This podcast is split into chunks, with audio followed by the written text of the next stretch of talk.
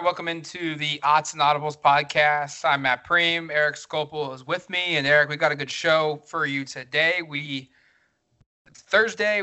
We typically don't do if you if you follow us the last two weeks, we don't do a Thursday podcast. But now that we're in Pac-12 play, that means we do Thursday podcast because uh, we're going to have on RJ of the bootleg.com. He's going to come on and talk with us uh, about Stanford, get Oregon fans familiar with the Stanford Cardinal get his take on a lot of things. And I, I think more, most importantly, is I want to find out just where is this team mentally from a Stanford perspective, and where are they physically? Because they've been beat up the last two weeks, and um, there's also been the injury bug. Oregon's not the only school that's been hit by it. Stanford's been hit by it hard as well. So getting some information on Stanford is going to be good, and RJ is always the best in terms of knowing it, the ins and outs of the Stanford Cardinal.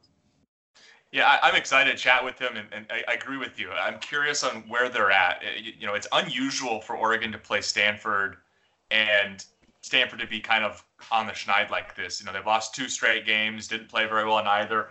It's really weird that Oregon comes in like it's honestly kind of mind blowing. Oregon comes into a game in Palo Alto as a double digit favorite. I mean, I. Yeah. I'll have to go back on the research on that, but it, it would be my guess that hasn't happened uh, probably since early 2010s, probably seven or eight years uh, since that's happened. So yeah, I'm, I'm very curious to see kind of what the perspective is down there. I mean, does this feel like a, a season that's salvageable? I mean, it's crazy to say that after three games, but uh, this is not typically what you know these matchups feel like. You know, there's usually a little bit more uh, hype, I guess, if you will, between these matchups. But because Stanford started a little bit slow and and it got maybe some other things, it just doesn't quite have that right now. Yeah, there's it's it's an interesting time. I mean, I think Stanford is I, I, I still highly respect them. Yeah. Um, I, I, this season's start of their one and two start, getting, you know, allowing 90 points the last two games, being blown out two straight weeks. Like, you just don't see that with Stanford. And, you know, this is a team that still, though, has a lot of talent. I mean, they've got five star offensive linemen, they've got five star defensive players on the roster. You know, so the talent is there, and it, it wouldn't surprise me, right? Where in typical Oregon Stanford fashion, the Stanford Cardinal come out and and play maybe their best game of the year. Like right, like that that seems to always happen. So I think going into this game, I'm expecting uh, a, a, an Oregon team to face a, a, a, challenge by a Stanford team. It's probably going to be a little determined to show you know themselves, their fans, and the rest of the league that the last two weeks are an aberration and and not what they hope is the standard for them this season yeah, I don't think motivation is lacking for either side. Oregon coming off of last year's game where where Stanford really stole one in Eugene, and Stanford really in a kind of a put up or shut up kind of game here. It's crazy as it sounds. You know, it's your second conference game for Stanford, but if they come out and lay another egg here and they're one and three and zero oh and two in the Pac-12, I mean that's that's pretty close to the season for them. I mean, in terms of winning the conference and, and competing for things like that. All right, let's welcome in now, RJ Abeytia. Uh, our Stanford publisher on 247sports.com. RJ, man, thanks for thanks for doing this. How's it going? It's going great. Uh, you know, it's uh, another week, and um, what would you rather be doing than talking Pac-12 football?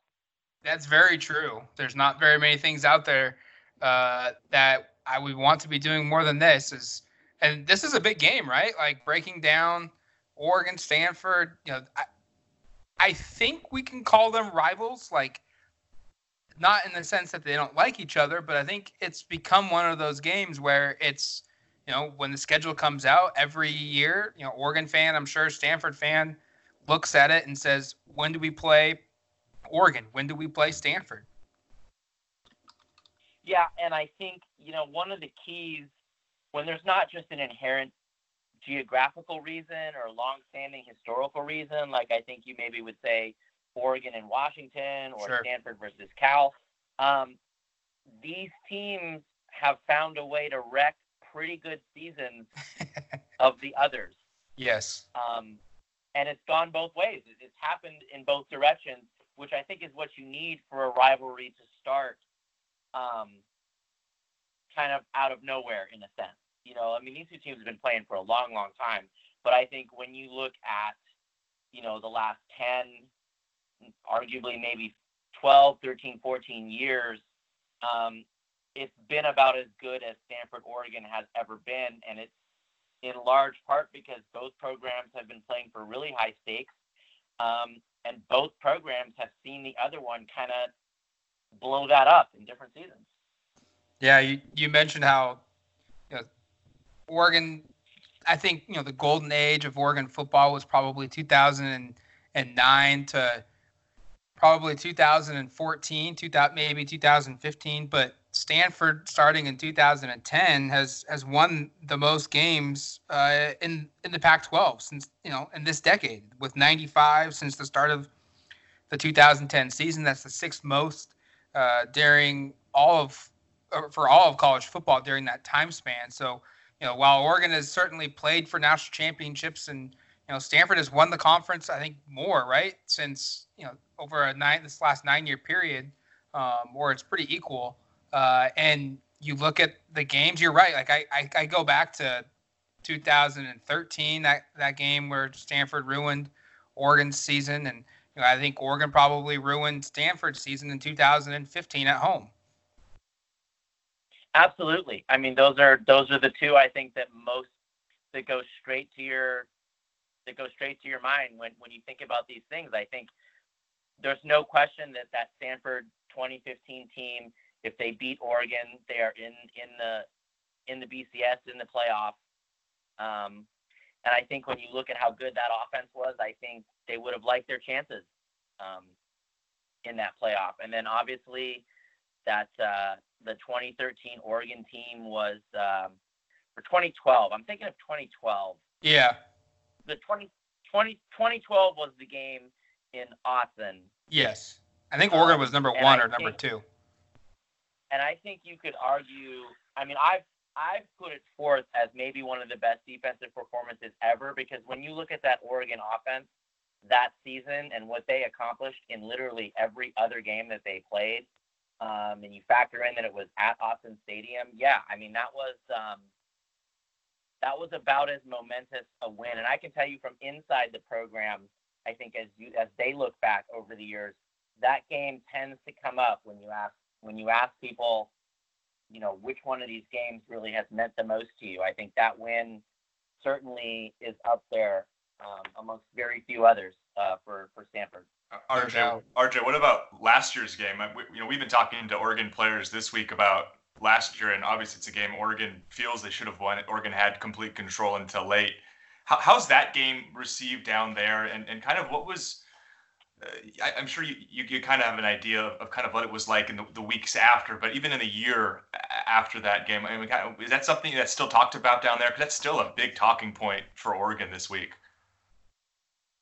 I think, in a weird way, it's just diluted from the fact that it it it was clearly the apex of Stanford's season, um, which in normal years, as we've just been talking about, like a win over Oregon probably should be the apex of your season and probably is worth celebrating and, and reminiscing about. But I think the way that the next stretch of games unfolded for Stanford after that, I mean, they were 4 0 after they had won that game, and then they went to Notre Dame, got blown out, um, blown out late, but still blown out. Um, and the season kind of unraveled from there. And so I think it's tempered by that um, but as far as the game goes, and as far as you know, winning in Eugene, which is always something that means a lot because it doesn't happen a lot for Stanford. Um, it was tremendous, and and I would agree, and I think most Stanford fans would agree that Oregon was the better team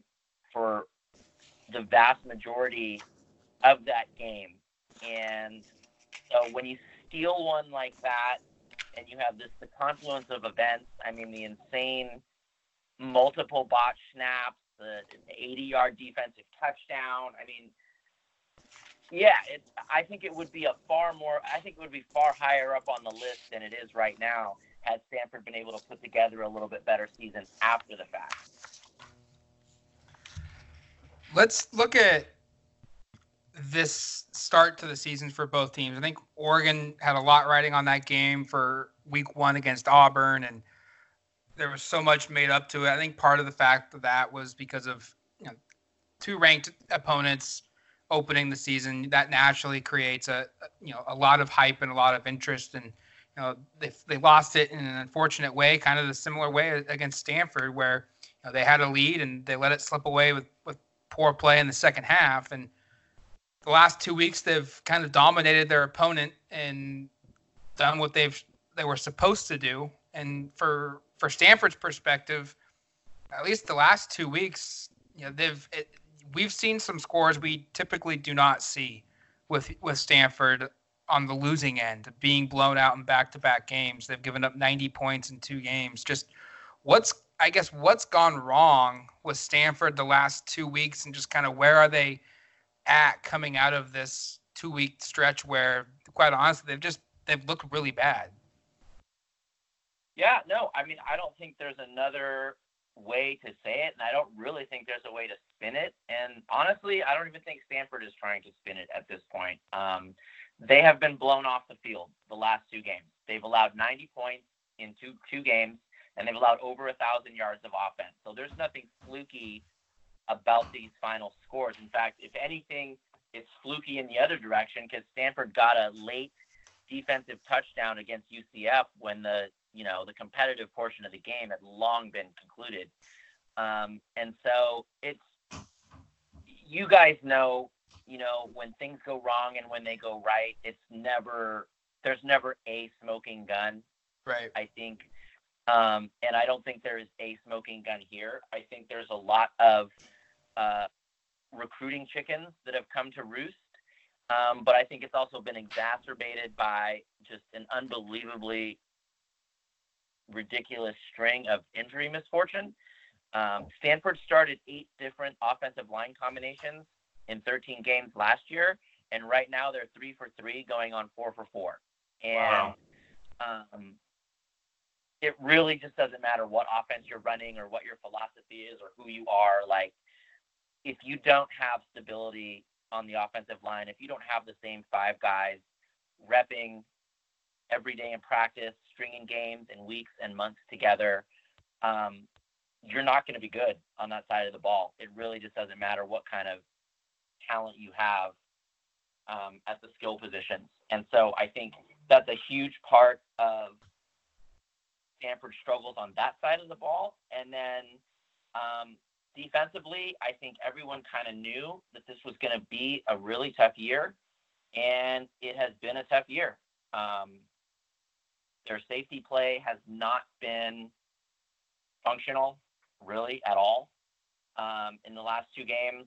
Um, even their good players like Paulson Adebo, who is a very, very good defensive back, you know, he gave up a touchdown um, last week. He gave up some other big plays.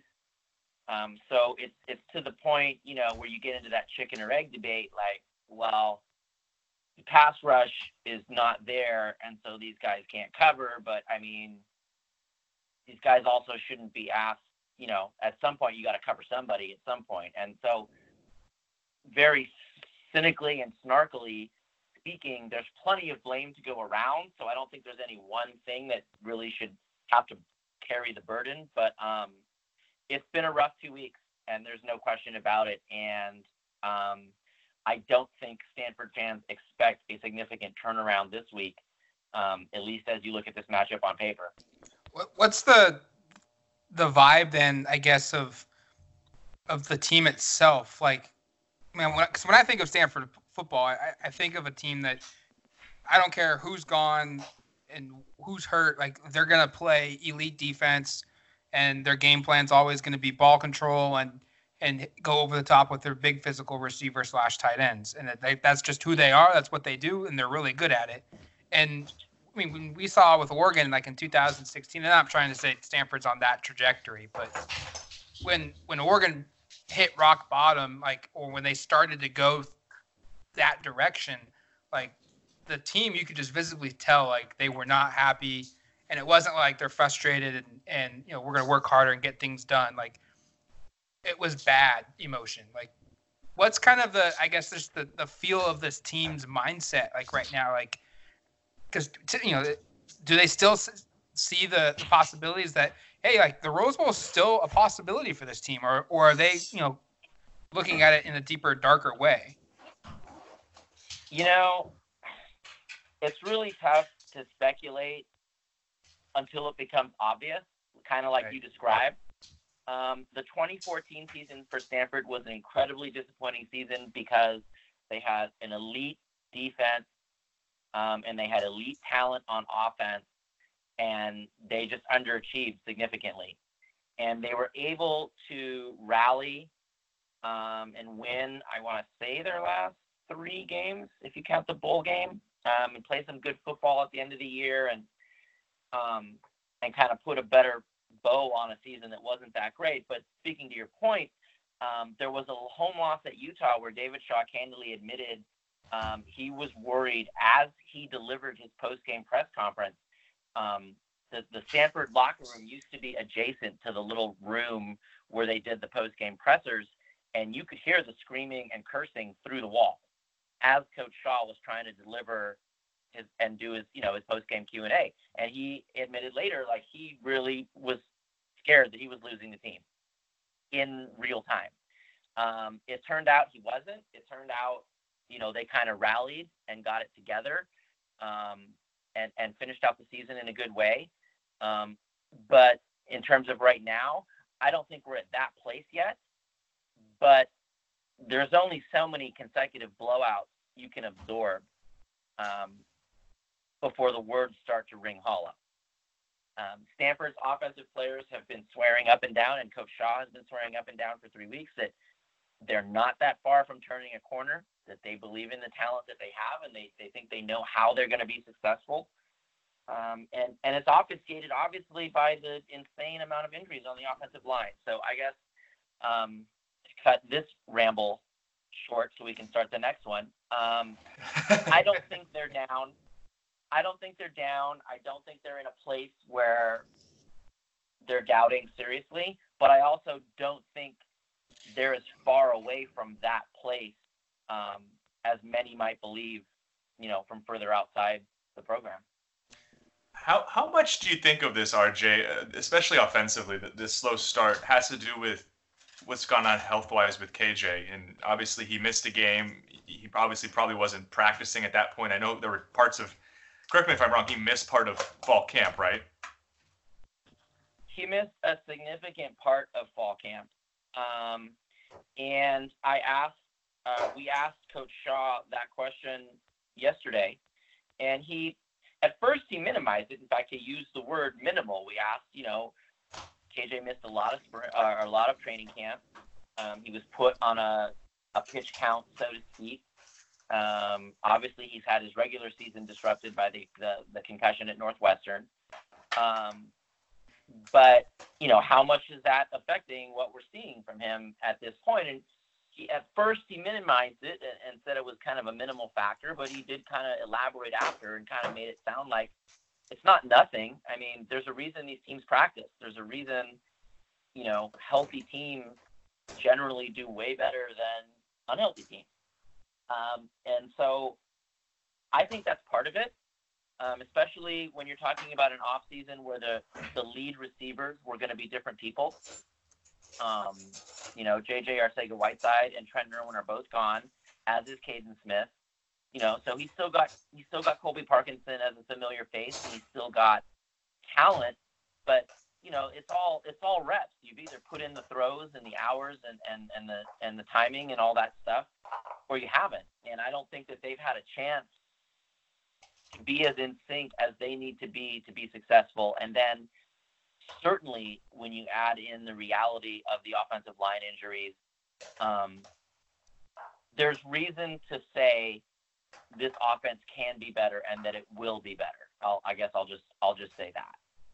And I guess my my follow up on that was, was going to be looking back to the UCF game. Obviously, it's tough anytime you miss a week like like he did against USC with with the concussion were there moments where things looked like they were clicking? I mean, were there were there positive moments to take it away, or did it just feel off like for all four quarters? No, I think there were certainly moments that looked better, and as has been kind of a running theme the last two weeks, there were at least two, three, you might even argue four plays where Stanford probably should have had six, and you know, either a well thrown ball off a receiver's hands, or an open receiver was missed, or there wasn't just enough time in the pocket to get it to the guy in the way that you wanted to get it to him. Um, so, in a sense, Stanford's not wrong. I mean, Stanford could have done better, I guess, to speak more directly to your point. They should have had more than 20 points or 27 points, but 20 offensive points. But I also don't think that it's realistic to say, you know, they should have had 42 or 45 that UCF put up. They're not playing at that level, regardless of the injuries um, at this point. What's the the injury status just in general right now? I mean, I, I think you kind of touched on it a couple times, but just I mean, I, I think from an Oregon perspective, like people are blown away at you know Oregon's receivers position and how they've been decimated by injuries. Two two of their of their three preseason starters are hurt, still haven't played. We don't know yet if Juwan Johnson's going to play this week or not. He's day to day, but he's been he's been day to day for a, a month for for Oregon every day. um, you know, what's just kind of the status for for Stanford side of the football, or can you maybe speak on just the impact of the guys that are hurt and just what it means for the team?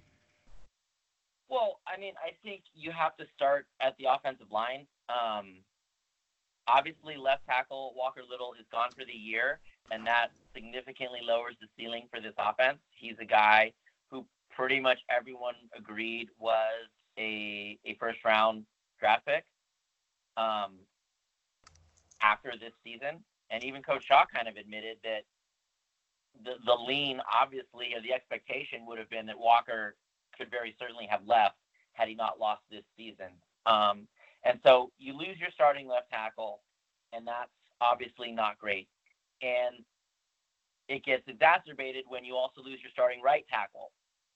And then it gets further exacerbated when you lose um, the top man on the second string, which is a big deal um, for Stanford, who likes to use extra linemen. But um, we're talking about Dylan Powell. Um, he's a guy who can play all three of the inside positions, and Stanford has not had him available, which has forced not just one freshman, but two, three, and four freshmen in two games um, both at the start and in the middle of games. Um, and that's just no way. That's just no way to make anything work. I mean, Stanford Stanford really believes in their freshman offensive linemen. They're they're they're a pretty good group. Um, the talent is there, and I and I I I agree with their optimism on a long enough timeline. But asking these guys to come in and perform against elite talent on the defensive end, on the defensive line, is asking a lot. And so it's really kind of an issue now. Um, Coach Shaw was optimistic that Foster Sarell, starting right tackle, uh, former five-star signee, um, he may be back this week. They're testing him. He's, he's getting out on the field. They're going to see. Um, we could know as early as a few hours from now, um, and we probably will know no later than early Friday. Um, and then Dylan Powell, who I mentioned, also is in that same boat. So if Stanford's able to get those guys back, and they're able to play, um, certainly you like their their chances um, to put some points up more than you would have if they don't have those guys. Well, well I guess what's what's the general optimism level entering this game? Oregon's a ten and a half point favorite uh, uh, on the road, which is which pretty unu- blows unusual. our minds. Yeah, which blows our minds. Very unusual in this rivalry. Um, and and, and there's obviously all these injury th- things you're talking about. There's the defensive issue you're talking about. There's the quarterback and the wide receiver issues. I mean, is there a level of like they could put this together and win, or is there sort of a level of? And I'm not talking with the players. I'm more talking with the fan base and people around the program. But is it more of like the reserved the fact that this is going to be a really really hard game for them to come out with a W? Yeah, I mean, as, as, from that point of view and that perspective, I don't think there's any mistaking, nobody really expects Stanford to win this game. Um, hmm. The only drama, the only drama at this point is the extent to which they can make it competitive and how long they can make it competitive. Um, because you know that's just the reality. That's just what it is. I mean, Oregon. I've I've had this conversation previously and recently, and and it's been really interesting because I feel like Oregon has gained so much ground on the line of scrimmage in the last couple years, um, and you guys can speak to the extent to which that's about Coach Cristobal or if that goes further back. But I feel like when you look at the when you look at the personnel Oregon has at the line of scrimmage, um, it's much better than in the days that we were talking about previously under Chip Kelly or um, you know Coach Helfrich, um, just in the sense of just the depth. And so it's it's interesting because I think stereotypically you'd say to yourself, well, okay, Stanford's going to have an advantage at the line of scrimmage, and Oregon will have obvious advantages on the perimeter, and then we'll just see which one of those advantages proves to be relevant. In this game, I don't think Stanford has a significant advantage anywhere, mm. to be honest with you, um, and that's just the way it is.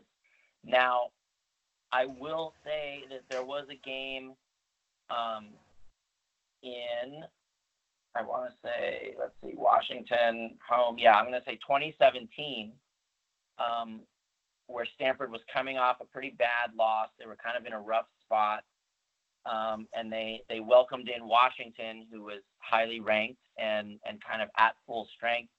And Stanford, I think, shocked a lot of people by by beating the Huskies that day. Um, it was a home game at Stanford, so obviously that helped.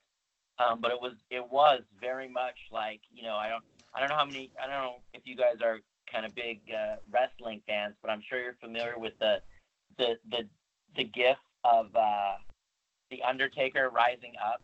Right. You know, he's flat on his back and then up he pops.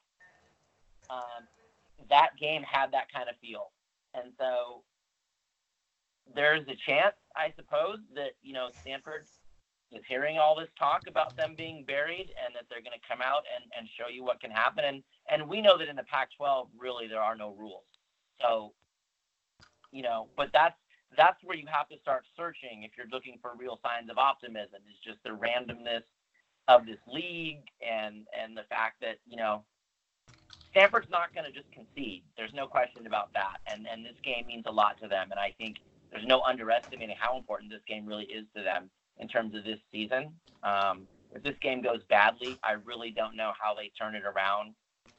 Aside from just you know playing some bad teams on the schedule, um, and if it goes well, I think it's a pretty big shot in the arm to the to the chances of the season. But realistically, and you, like you said, not talking about the program or the players or the coaches, I don't think anybody really expects Stanford to win this game. All right, let's take a quick break. We'll come back and we'll finish up this podcast with RJ Abeytia of thebootleg.com. Okay, picture this. It's Friday afternoon when a thought hits you. I can spend another weekend doing the same old whatever, or I can hop into my all new Hyundai Santa Fe and hit the road. With available HTRAC, all wheel drive, and three row seating, my whole family can head deep into the wild Conquer the weekend in the all-new Hyundai Santa Fe. Visit HyundaiUSA.com or call 562 for more details. Hyundai, there's joy in every journey. Introducing the two way V4, where groundbreaking fuel cell technology meets fresh foam cushioning for the ultimate performance. With Fuel Cell, each step feels explosive, delivering unparalleled energy return. Paired with fresh foam, experience maximum comfort throughout the game. Its lightweight textile upper offers support and breathability without sacrificing agility. Whether you're hitting the clutch shot or locking down the opposition, the two way V4 gives you the tools to play at a high level. Learn more and purchase the two way for yourself at newbalance.com. All right, welcome back to the Odds and Audibles podcast, and we've got RJ on from the Bootleg, our Stanford affiliate for 24/7 Sports. And RJ, let's look at this game from a matchup perspective. I think from an Oregon side of things, offensively, like I think this is a year where they're going to want to throw the ball a ton. How is that matchup? I mean, with do you think feel you know with with Stanford's defense and more important in particular the the secondary. How do you? Is this a group that, that that's got lockdown corners? I know there's a ton of size, and you know, they've got a lot of guys that are six two, six one. I don't know if Oregon necessarily has like a, a speed burner on their roster, and um, Stanford likes playing man to man. Do you see this being kind of the the position battle that that decides the outcome of this football game, or how do you what what's in what's the matchup that you're looking at that, that will say, hey, this decides um, who wins and who loses? Well, I'll say that I think that matchup is maybe the first place that's going to be worth looking at because I would be very surprised if Oregon waited to test Stanford's corners and their secondary. Um, they do have Paulson Adebo, who's a very good player. Um, he didn't have his best game last Saturday, but you know he's still a guy who was kind of touted as a preseason All-American and kind of has that talent and that kind of size. Um, but after that, there's some guys who who have some things to prove, and I think that you know I would be surprised if Oregon did not test them. Um, as far as the long term, um, for me, it really comes down to the line of scrimmage, and if if forced to kind of choose one over the other, I think it's the Stanford offensive line and the Oregon defensive line. Um, I just don't think Stanford can win or even keep it close if their offensive line does not have a good day or does not at least play Oregon to a draw or close to it or or kind of betters them. And when you're talking about the uncertainty that we've already kind of talked about, it's tough to kind of bank on that. But yeah, I, think for me, I'm looking number one at Stanford's offensive line versus Oregon's defensive line. Um, number two, I'm looking at Stanford's pass rush on the edges. Um, and then number three, um, what you guys just said, kind of the matchup with Stanford's secondary, and you know, can they can they turn the can they turn the page and, and put up a good effort after two pretty rough weeks um, that they put on film? We've seen Oregon score at a variety of levels this year. Obviously, they scored 21 in the opener against a good Auburn defense. They scored 77 against Nevada, then 35 last week. If Stanford is to win this game, what what like what's the score range? Is this is it would Stanford be better off just based upon how their defense is played? scoring a lot of points and it's a shootout, or, or do you think it would be, or based upon the fact that they've had some offensive struggles, is it maybe better said if this game is played in the 20s or 30s, or, or, does it really matter? I, I, guess I'm just wondering what what would be their pers- you know preferred style of play or preferred scoring margin. I I think it's kind of a Dorothy and the the bowls of porridge kind of scenario. Um, they're not going to put up 77. I can tell you that right now. So um, if Oregon puts up 77, then yeah, that isn't going to work. Um, and they're also, Stanford's also not going to win. Stanford's also not going to win this game 10 to 7. I honestly think it's kind of that sweet spot of maybe like a 35, 38, 35, or maybe a 42, 45, 42 situation, somewhere in there. Um, obviously, Stanford is going to limit the possessions to the extent that they can. Um, they're not going to rush things. So you are talking about two to three fewer possessions in all likelihood um, for both teams. So, you know, it's going to be tough to get north of 45, 50 without a rash of turnovers or something like that. So, yeah, I would think somewhere in those 30s would be where Stanford could plausibly win the game. Anything below that or above that, I think, is far more likely to be an Oregon win we've we've seen the last I don't know seven years. Stanford football's had two of the most dynamic players at running back the country has seen, and Christian McCaffrey, and then back up, backing him up, and then replacing him, and Bryce Love. Um, they've had some good receivers that have certainly made, I should say, tight ends that have made a, a lot of money now in the NFL. But just kind of what does this offensive group look like from a skill position? I know Cameron Scarlett's there as a fifth year senior, and you know Colby Parkinson's back for another year of being a massively huge tight end that puts up numbers. But what do you make of this skill wise position group at on offense for for Stanford? I think there's enough talent to score. Um, like you said, I don't think there's a singular player anywhere near the level of Bryce Love or Christian McCaffrey, but I think there's quantity in ways that there hasn't been even in those years. Um, they've got Colby Parkinson. They've got four receivers that they really, really like um, in Michael Wilson, Connor Weddington, um, Osiris St. Brown, and um, Simi Fehoko. So, you know, any given time, they're putting guys out on the field that I think they believe they can work with. And Cam Scarlett has slimmed down. He's, he's a lot more elusive than he was, and he's, he's played pretty well. And he's been a little bit of a factor in the passing game. They're also kind of discovering some things um, with their freshman running back, um, Austin Jones. He had a 35 yard touchdown run last Saturday. Um, and he's one of two freshman running backs, along with Nathaniel Peat, who I think they kind of like what they're seeing. Um, so there's tools and there's there's talent, and I think Stanford I think Stanford does believe going into this game that there are points out there for them on Saturday. Um, the question is, you know, are they going to execute well enough to to maximize how many points are out there, and you know, just how to what extent can they slow Oregon down? Because you know, I mean, it's that's the other reality is that I mean, Stanford could play a great offensive game, put up 35 points or 42 points, and still lose the game. So, sure. you know, I think that's that's kind of where it is. But I, I think when you're talking about skill position talent, I don't think Stanford feels it's lacking going into this game. All right, last question. It's kind of a two-parter.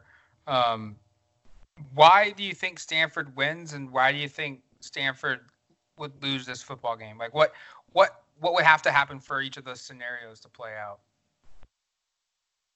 If Stanford wins, it's going to be because um, its offensive line gives KJ Costello time and he outplays Justin Herbert. Um, if Stanford loses, it's going to be because they just can't keep up with Oregon's offense, and it's just asking too much of Costello and everybody else on offense um, to get the job done. You know, and so yeah, I think that's that's kind of what it that's kind of what it comes down comes down to. Like if it's a if it's a really fun game in a sense in terms of teams moving up and down the field, both teams, um, that's Stanford's best chance to win it. Um, and then if the fun is being had by uh, one side, well, that's going to be how it goes, unfortunately. well, RJ, thanks for for coming on. Go read his work at the Bootleg. Uh, great coverage on Stanford football. Get yourself ready uh, for this game and get yourself familiar with the Stanford Cardinal by reading RJ's work. And if you're a subscriber of DuckTerritory.com, you basically are a subscriber to the Bootleg because you can read all his VIP information uh, that he's got on his on his on the site about Stanford to get you ready uh, for Stanford's game against Oregon this Saturday at four o'clock on ESPN. So, RJ, thanks for for coming on, and Eric and I will see you in the press box Saturday night. My pleasure, guys. Take it easy. All right, thanks for for having RJ on. We want to give thanks again to to him for coming on. RJ from the Bootleg gave us some great content on Stanford and just hopefully, if you're a Duck fan, you feel now more in tune with what Oregon's going up against and and who they're going to be facing on Saturday.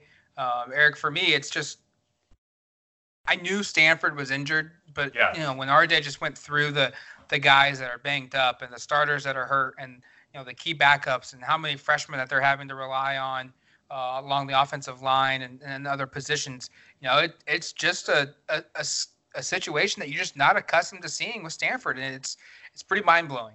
Yeah, and, and, I'll say like I, I, was taken aback a little bit by how I don't want to say how we talked a little bit about how reserved they are to the possibility of losing the football game. Uh, there was a little bit a little bit of pessimism there that I wasn't maybe expecting. I mean, this has been such a great rivalry. I know that we, we mentioned obviously the the spread being you know double digits Oregon favor. Certainly that's unusual uh, especially in Palo Alto. Um, but yeah, it, it, this sounds like a game where they're coming in knowing it means a lot, and that the kind of the maybe the fan base is is really skeptical of what they can do against Oregon. So it, it's going to be, I think, fascinating to see kind of the dynamic from both teams because I'm now feeling even a little bit we talked about it earlier in the week about like the possibility of Oregon really dominating this game. Hearing sort of how Stanford's feeling, it, I really think it's going to go one of two ways. It's either going to be they rally and they push Oregon really, really hard, and this is a really tight game, or the wheels are going to come off for Stanford and Oregon yeah. is going to win, really, really dominating.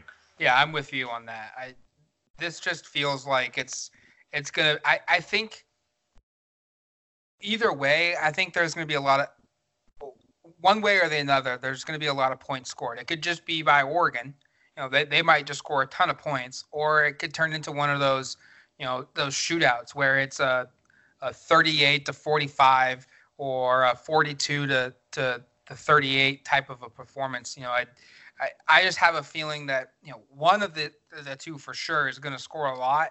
And if, if Stanford wins, it's going to be in that nature of a 40, you know, the game in the high 30s, low 40s, and Stanford plays, you know, maybe one of their best games of the year. And like and I said at the beginning, right? Like that just seems to always happen until yeah. you know when when Oregon and Stanford play, the, the Cardinal for whatever reason always seem to play their best football of the year. And until that doesn't happen, I'm not going to expect Stanford to do anything else but that is and play their best game.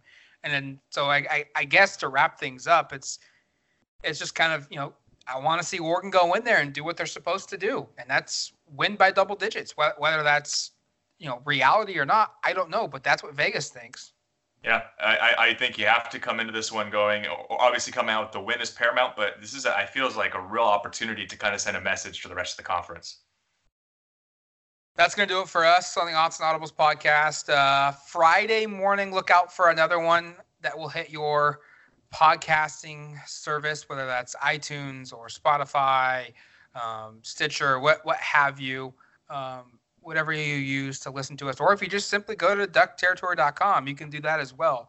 Um, Eric and I will have another one Friday morning that gets released um, with Eric and I giving our predictions and giving our final thoughts, kind of tying the bow, if you will, on previewing Oregon at Stanford, four o'clock Saturday night. So again, thanks for RJ coming on, talking Oregon versus Stanford, giving us a good look into the Cardinal.